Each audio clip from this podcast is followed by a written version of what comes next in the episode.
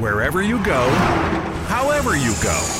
For energy on the go, it's got to be 5 Hour Energy. It works fast, it works long, it tastes good, and with zero sugar and 4 calories, there's nothing holding you back. Fits your pocket, fits your backpack, fits your on the go life, whether you're going to work, going on vacation, or just going out with friends. 5 Hour Energy. Energy on the go. For more information, visit 5hourenergy.com. Start, la trasmissione di Quello di Arte, blog radio podcast, dedicata alla storia dell'arte in anteprima nella diretta su Spreaker fuori orario e scaricabile dal sito www.quellodiarte.com dove troverete anche qualche utile immagine di riferimento. Vi ricordo che è possibile segnalare il vostro gradimento con un semplice like, con un commento oppure condividendo quello di arte sui social network che preferite. Io sono Michelangelo Mammoliti e in questa puntata vi voglio parlare del romanticissimo romanticismo e quindi iniziamo un po' a vedere che cosa sta succedendo. Abbiamo appena lasciato l'Europa dentro quella che è stata la temperie neoclassica fatta nascere dai, dagli, dai, filosofi dell'illuminismo e poi portata avanti in Europa da Napoleone. E infatti Napoleone sconquassa tutti quelli che sono i confini nazionali, soltanto che una volta caduto Napoleone nel 1814 l'Europa si ricostituisce con il congresso di Vienna, primo novembre 1814, inizio dei lavori, e si conclude il 9 giugno del 1815. Che cosa succede? Si ridisegnano i confini degli stati nazionali e in ogni paese europeo inizia la riflessione sulla propria identità.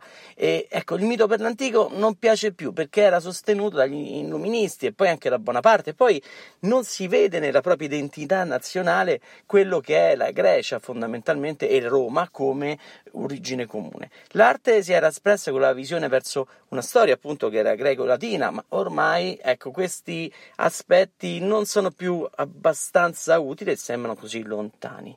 L'Italia, per esempio, riguarderà ai modelli del Rinascimento e del Seicento in Inghilterra si guarda al periodo elisabettiano, a Shakespeare, quindi parliamo di quella che è la seconda metà del Cinquecento. In Spagna ci si rapporta al Seicento, alle grandi monarchie spagnole e all'Inquisizione.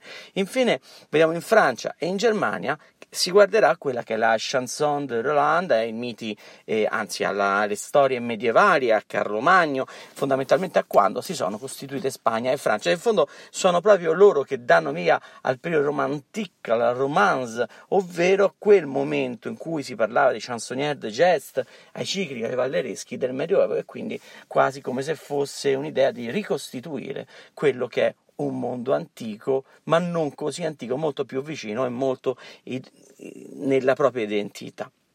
Ecco, c'è un rifiuto della ragione illuminista. Molte, intanto è talmente forte che iniziano a rientrare sentimenti spirituali come l'amore la fede. In fondo gli illuministi erano atei e ragionavano su quello che era il principio di identità, di realtà, ovvero e tutto ciò che era percepibile coi sensi era esistente, esisteva. Quello che non si poteva percepire per il luminista fondamentalmente era qualcosa di vago, come per esempio eh, Dio o, o l'amore o tutto quello, il sentimento, la rabbia, era qualcosa che non poteva essere considerato, poiché nei cinque sensi non rientravano. E quindi per gli stati che iniziano ad avere questa, questo tipo di impostazione, per tutti quegli uomini di cultura che vivono in quella che è questa stagione romantica, la fede ritorna, ritorna l'amore e il sentimento dell'identità nazionale e soprattutto questo si vede in Francia, in Germania e anche in Italia, e per gli stati che stavano sviluppando invece un forte colonialismo come Francia e Inghilterra, eh, si installa quella che è la fascinazione per l'esotismo. E quindi iniziano ad arrivare dai paesi lontani quelli che sono oggetti suppellettili, vedremo quello che praticamente diventerà quasi il, eh, l'arredo dei quadri e poi c'è anche qualcuno che parte a vedere questi luoghi incuriosito e quindi iniziano anche i viaggi di questi viaggiatori straordinari che vanno a scoprire e a, immagina, a questi luoghi immaginari di cui si parlava lontano. Ecco, e diciamo che poi vedremo una trasformazione nel romanticismo perché il romanticismo iniziale a livello tecnico è identico al neoclassicismo. Abbiamo artisti che operano un disegno molto preciso, molto spiccato e invece più avanti inizierà a trasformarsi tutto, soprattutto quando dalla Germania arriva quello che fa la chiosa più importante sul romanticismo, ovvero lo Sturm und Drang, ovvero tempesta e impeto, che diffonde il sentimento della natura e soprattutto lo fa nell'espressione del paesaggio. Quindi andiamo a incominciare. Iniziamo da un'opera che è tra quelle più note, più belle e veramente quella più romantica, Il bacio di Francesco Hayez. È un quadro importante per l'Italia, anche se eh, il tema apparrebbe molto semplice ma il bacio viene dipinto in un momento in cui l'Italia si stava unendo dopo le battaglie vittoriose di Magenta, di Solferino, eh, le battaglie di San Martino e quindi si stava ricostituendo quella che era l'identità nazionale e quindi questo sentimento di questo uomo verso la donna e del soldato verso la sua patria, ma è un sentimento fugace. L'opera apparentemente ci pare statica. Noi abbiamo le, il quadro che ha tutto tutta la caratteristica dell'opera neoclassica, dal tratto che segue le, eh, i contorni, quindi quello che si chiama outline drawing, un disegno a tutto contorno che identifica i due personaggi, ma è anche, è anche la scena con una prospettiva centrale. Come il eh, neoclassicismo c'è un'interruzione di quella che è la prospettiva, non c'è una fuga spaziale, quasi sembra fermare la scena un piccolo basso rilievo dipinto e questo è qualcosa che in Hayez lo vedremo spesso perché fondamentalmente lui si forma neoclassico. E poi però cambia.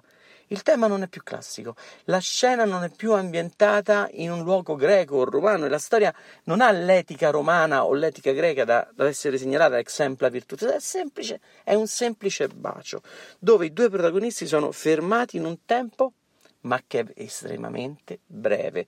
Quello che ce lo dice è il piede a destra di quest'uomo che sembra un po' Robin Hood, che è appoggiato sopra la scala su cui sta per andare via, probabilmente andando alla battaglia, e lei che è completamente persa in questo bacio e forse non sa nemmeno quanto durerà.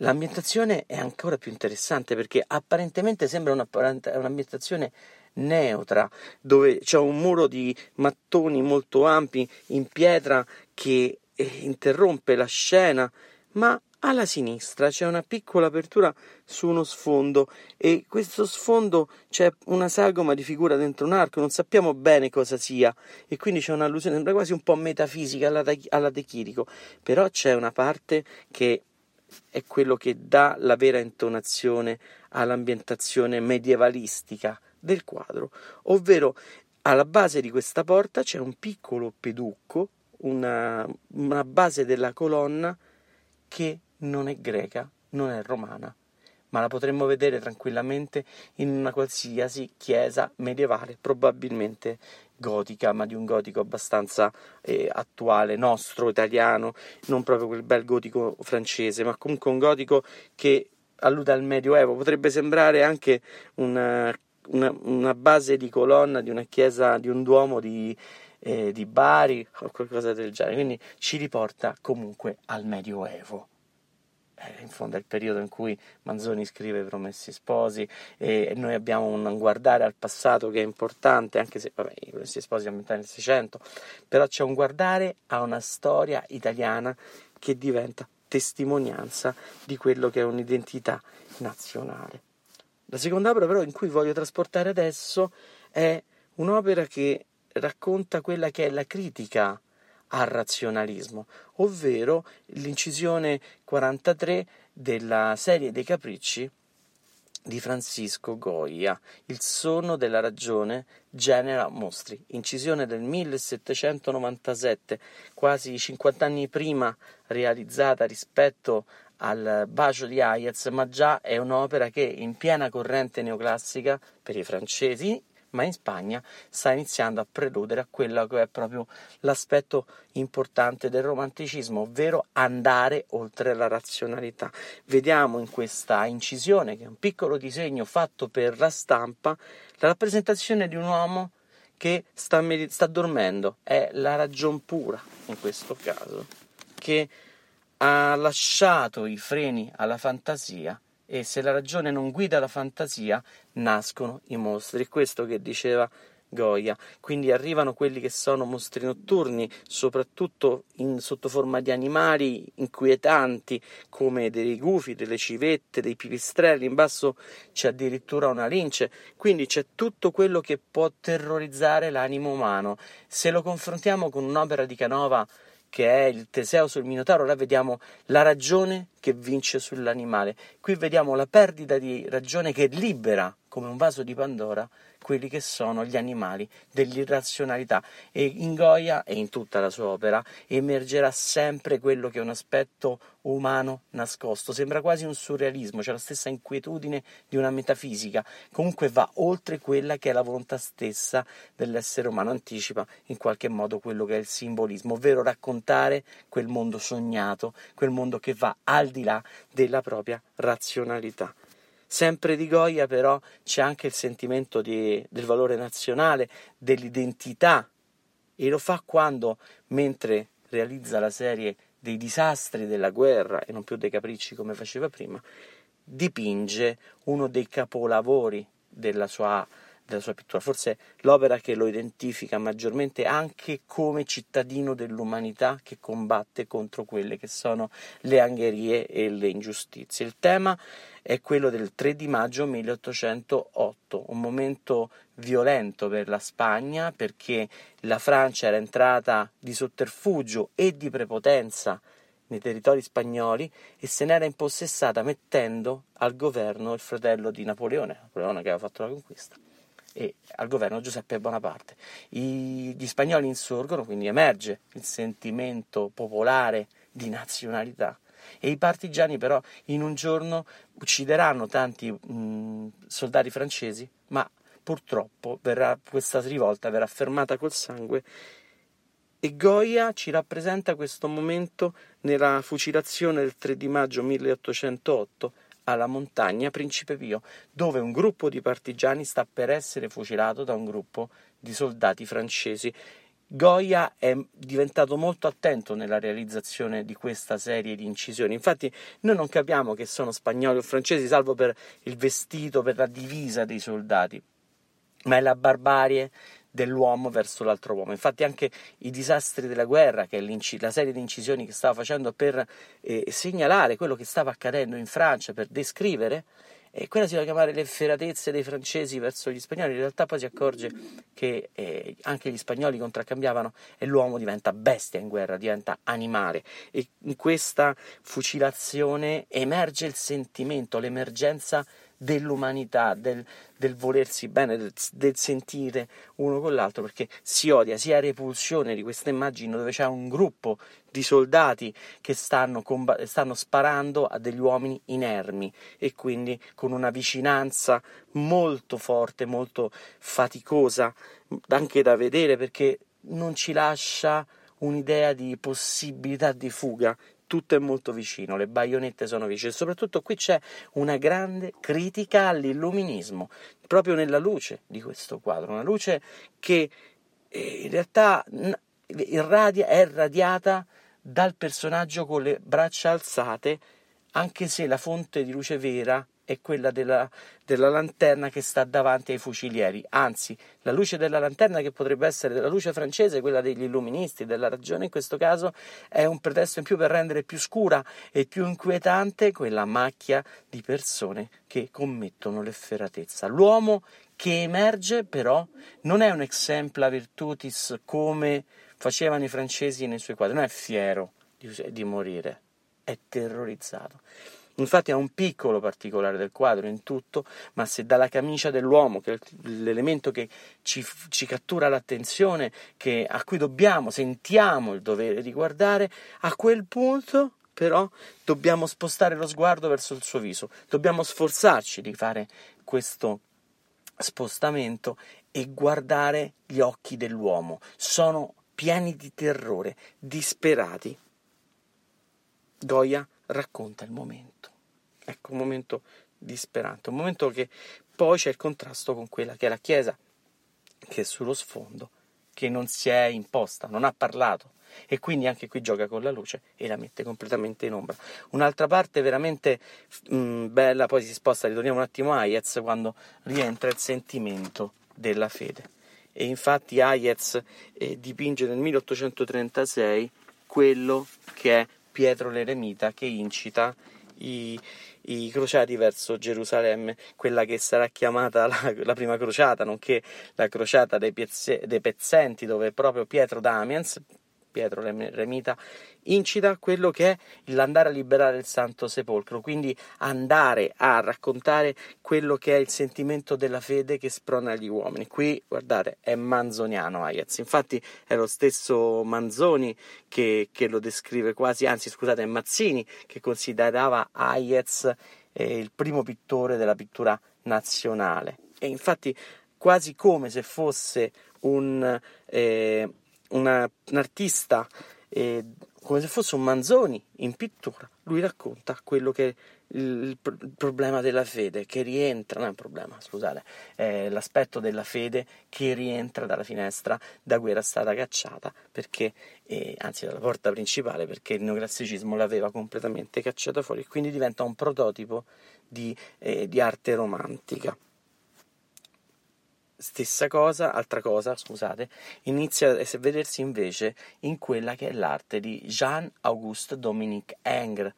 Un esempio favoloso è la grande odalisca. Se rientra la fede, entrano anche quelli che sono gli effetti di tanto colonialismo effettuato nel Medio Oriente o nel Nord Africa, dove, eh, artist- dove eh, Napoleone prima, ma mercanti dopo iniziano a portare in Francia quelli che sono tanti oggetti di culture arabe, di culture lontane. Uno dei quadri che ci fa vedere questo primo effetto di quello che si chiama esotismo, ovvero la passione per l'arte esotica, è la grande odalisca eh, di Jean-Auguste Dominique Ingres, che abbiamo visto anche un po' nelle puntate precedenti. Se vi va di andarvela a vedere sul blog, eh, quello di arte.com, dove ci sono tutte le immagini di cui parliamo, ecco, questa è un'opera che è ricca di dettagli, ma soprattutto dettagli orientali. Faccio una piccola parentesi, il ritratto di lei è la fornarina, ovvero Margherita Luti, di Raffaello, una citazione di quel quadro. Margherita Luti era l'amante, o forse la sposa, qualcuno dice in fine di vita si siano sposati, di Raffaello. Engel si appassiona a Raffaello e quindi già qua vediamo nella citazione della donna un approccio romantico perché si riferisce al Rinascimento italiano Engel, e, ma in più c'è, c'è l'aggiunta che tutta la scena è ambientata dentro un harem, ma è anche abbastanza falso perché l'Odalisca sappiamo che non andava in giro nuda, l'Odalisca era una schiava vergine che era, eh, diciamo, era mh, mm, assegnata agli harem e quindi non, non, non è una connotazione reale di un harem reale. Anger ragiona su quello che è, anzi dipinge su quello che è un'immagine quasi stereotipa di quello che è il mondo orientale, creando questa donna che è sensualmente erotica e scusate il bisticcio lessicale sensualmente erotica, ma è giocata proprio su quella che è la volontà di aumentare quello che è l'effetto emotivo e soprattutto passionale guardando questa donna che ci sta catturando col suo sguardo. Ed è una donna che ci cattura con tutti i sensi, quasi c'era vista naturalmente. E sentiamo il fruscio dei suoi, dei suoi vestiti, il gusto lasciamolo, uh, lasciamocelo immaginare, ma soprattutto c'è una bellissima connotazione tattile nei vari tessuti che sono imitati alla perfezione, soprattutto il damasco che sulla destra scende, oppure nella morbidezza delle piume di pavone che fanno il vettaglio, ma c'è anche una connotazione olfattiva importante perché in basso a destra mette una pipa e un diffusore di incenso che ricordano quelli che sono i bellissimi profumi orientali. Soltanto che qui Engre non ci è andato mai in Oriente, ha una sua percezione lontana di questo mondo, lo ha per gli oggetti esattamente come David neoclassico, vent'anni prima, dipingeva utilizzando gli oggetti degli scavi archeologici o se li faceva completamente ricostruire, dando ai suoi quadri invece un'impostazione quasi neoclassica, non neoclassica, quasi completamente neoclassica. E quindi Engre fa la stessa cosa, soltanto che sostituisce quella che è la scenografia. Un po' più importante è quello che invece fa della Croix, poco dopo, quando inizia a costruire un mondo orientale sicuramente molto più sentito, molto più partecipato, perché lui si fa il viaggio in Marocco, va a vedere quali sono questi territori, si fa tantissimi appunti favolosi ad acquerello, sembrano quasi gli acquerelli di Ugo Pratt che disegna Corto Maltese, talmente sono moderni nella loro freschezza. E quindi Delacroix, per esempio, nella morte di Sardanapalo, gioca con quello che è un tema medio orientale. Solo che il quadro in realtà non parla proprio di, di un Medio Oriente così vicino, ma quello della, della Siria, quindi parliamo di Mesopotamia. Il dipinto infatti ripropone la gente del re assiro Sardanapalo eh, che sarebbe il re Assurbanipal vissuto tra il 668 e il 626 a.C., quindi si torna molto più indietro anche dei greci. E, e proprio lui che i greci raccontavano che Sardanapalo, una volta essersi conto della, resosi conto della sconfitta contro ovviamente eh, i greci, eh, preferì morire insieme a tutti i suoi averi piuttosto che consegnarsi ai rivoltosi che stavano assediando il suo palazzo. E Della Croix ci rappresenta questa scena in un momento completamente concitato di quella che è l'efferatezza dell'uccisione e soprattutto qui Della Croix inizia ad operare un qualcosa che è squisitamente romantica, l'interruzione della scena dalla, dal profilo del quadro, dalla cornice ovvero sembra quasi un'istantanea dove alcune figure cercano di slanciarsi addirittura dentro il quadro, come se volesse interrompere la scena alludendo a quello che c'è intorno. In fondo sta facendo in pittura quello che Manzoni descrive nella prima parte dell'infinito, quando, eh, scusate Manzoni, quando Leopardi parla della siepe che dall'ultimo orizzonte il guardo esclude nell'infinito di Leopardi, si dà un'anticipazione di quello che sarà il taglio fotografico del romanticismo. Perché Manzo- eh, Leopardi, scusate, oggi sto un po' di impiccio, ma Leopardi racconta figurativamente un paesaggio nell'infinito, con le parole. L'ermo colle che dall'ultimo orizzonte, eh, sempre, e la siepe che dall'ultimo orizzonte il guardo esclude. La siepe è la cornice, ma quella siepe in realtà ci fa immaginare l'eterno, perché al di là da quella sovviene l'eterno, l'infinito.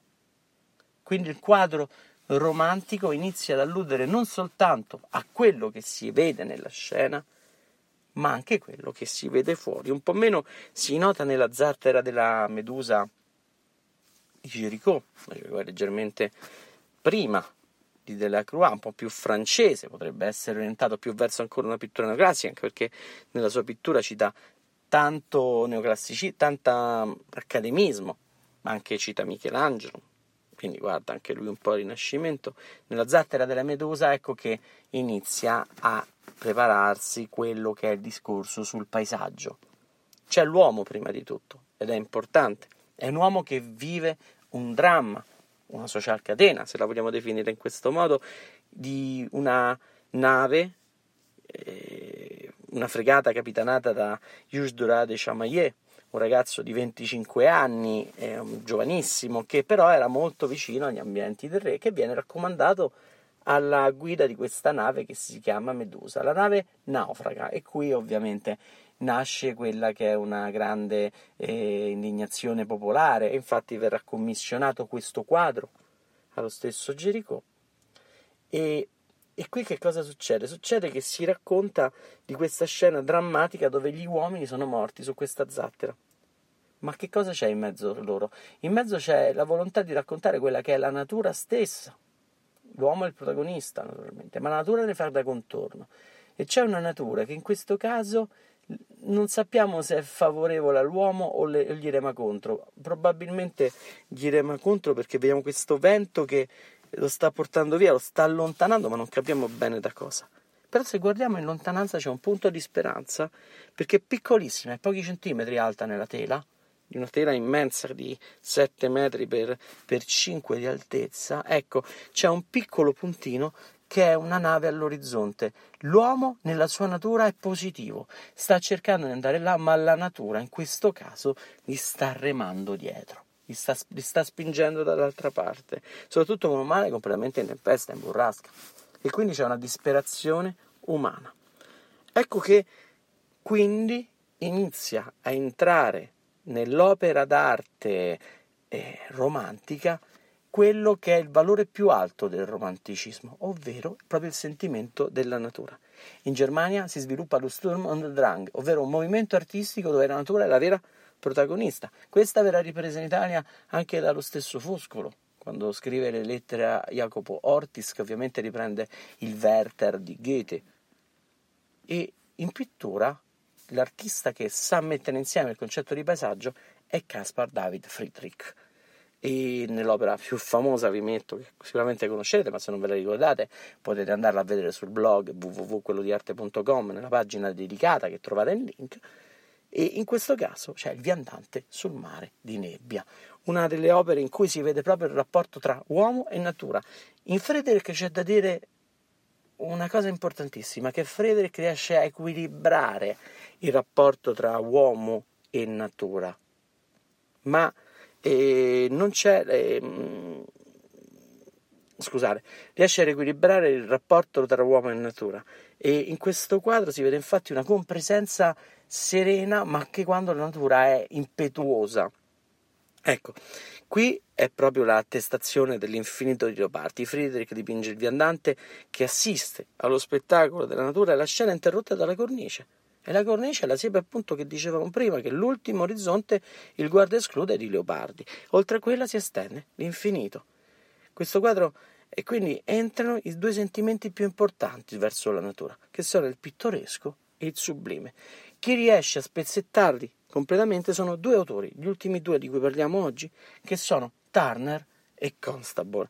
S- separano proprio quasi uno avesse deciso di affrontare il tema del sublime, Turner, e l'altro avesse deciso di affrontare il tema del pittoresco. Ovviamente non c'è una decisione a priori, anzi poi se li andiamo a analizzare nel dettaglio sembrano quasi eh, convivere questi due sentimenti, ma sicuramente Turner in molti quadri riesce a rappresentare quello che è il sentimento del sublime. Che, che differenza c'è tra il sublime e il pittoresco? Il sub, è proprio il rapporto tra uomo e natura. Nel sublime l'uomo è sottomesso dalla natura, la natura è violenta, è forte, un po' come nella zattera della medusa, però quello che emerge è soprattutto il paesaggio nel quadro. Non è un quadro mai, sia che sia pittoresco o sublime, dove l'uomo occupa la stragrande maggioranza dell'opera. Quando dico stragrande maggioranza intendo proprio centimetri quadrati, area. Quello che vediamo prima di tutto è un paesaggio, poi ci accorgiamo che è l'uomo. Quindi a questo punto possiamo dire se questo paesaggio in senso romantico possa essere o pittoresco o sublime. E per esempio in Tempesta di neve Annibale, Annibale attraversa il San Bernardo di Turner, allora ci accorgiamo che c'è una tempesta rappresentata. C'è un aneddoto su Turner molto curioso in cui diceva che lui si facesse legare sugli alberi delle navi in tempesta per sentire su di sé la forza della natura. Vero o non vero? Però ce lo trasmette dentro il quadro. L- vediamo una grande onda di, di pioggia che si sta abbattendo sul San Bernardo e un piccolo gruppo di persone microscopico, l'esercito maestoso di Annibale, che sotto sembra quasi essere un piccolo eh, oggetto vicino alle rocce, completamente alla mercé di quella che è questa tempesta di neve. Ecco, tutto quasi oscura il sole, c'è una massa nera pesante che incombe su queste figure che sono completamente inermi. L'uomo è inerme davanti alla natura, l'opera è sublime, ma soprattutto è, è drammatica. C'è da fare un appunto, in quest'opera in particolare Turner usa un sublime su una tela che è orizzontale, è ancora più forte quando utilizzerà tele verticali. L'altra opera invece che ci fa vedere il pittoresco e che vi voglio mostrare, lo trovate sempre sul blog, è la barca in costruzione, dove c'è un paesaggio anche qui, lo vediamo subito, più tranquillo, anche se lo stesso John Constable era capace di catturare quella che era le qualità delle nuvole e spesso nelle sue nuvole noi vediamo un po' di drammatizzazione della natura e quindi un po' di sublime c'è quasi sempre, ma per esempio nella barca in costruzione eh, del 1815 John Constable mette l'uomo nella natura. Il ragazzo o l'uomo che sta costruendo questa barca, ecco che vive in un rapporto sereno con l'ambiente circostante non è né vessato né lo domina, riesce a convivere serenamente. Quando vediamo una convivenza serena tra uomo e natura, possiamo parlare di pittoresco. Ecco, la differenza tra pittoresco e sublime è esattamente questa, è proprio nel rapporto tra uomo e natura. Turner, la natura violenta l'uomo, Turner dipinge in chiave sublime. Constable, la natura vive in armonia con l'uomo, l'uomo, anzi l'opera di Constable diventa un'opera pittoresca. C'è da domandarsi quando l'uomo domina la natura, ma là è tutt'altra pittura, non possiamo parlare più di paesaggio. È la zattera della Medusa? No. È il giuramento degli Orazzi? No. È un'altra questione. Possiamo parlare soltanto di natura che vince sull'uomo, vive in armonia, quando vogliamo parlare di pittoresco o, sublime.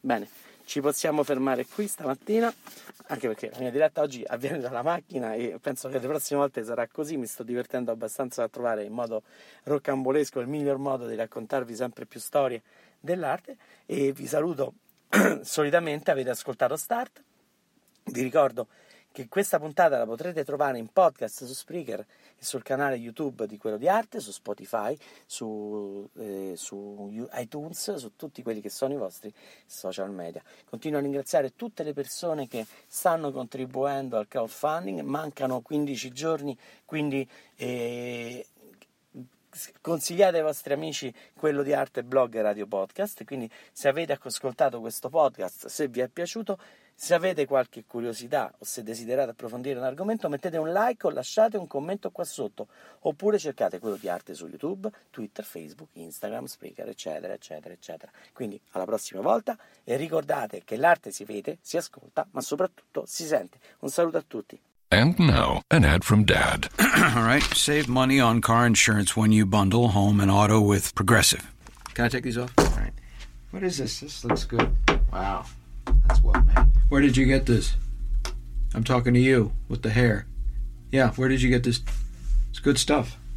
That's solid. That's not veneer, that's solid stuff. Progressive can't save you from becoming your parents, but we can save you money when you bundle home and auto. Progressive Casualty Insurance Company affiliates and other insurers. Discounts not available in all states or situations. Five Hour Tea with caffeine from green tea leaves. It's delicious, energizing, and comes in three amazing flavors with zero sugar and four calories. It fits your life. With its compact size and portability, it goes where you go to the campsite, the hiking trail, the beach without weighing you down. Five Hour Tea. Caffeine from green tea leaves. Release your natural side. From the makers of 5 Hour Energy. For more information, visit 5hourenergy.com.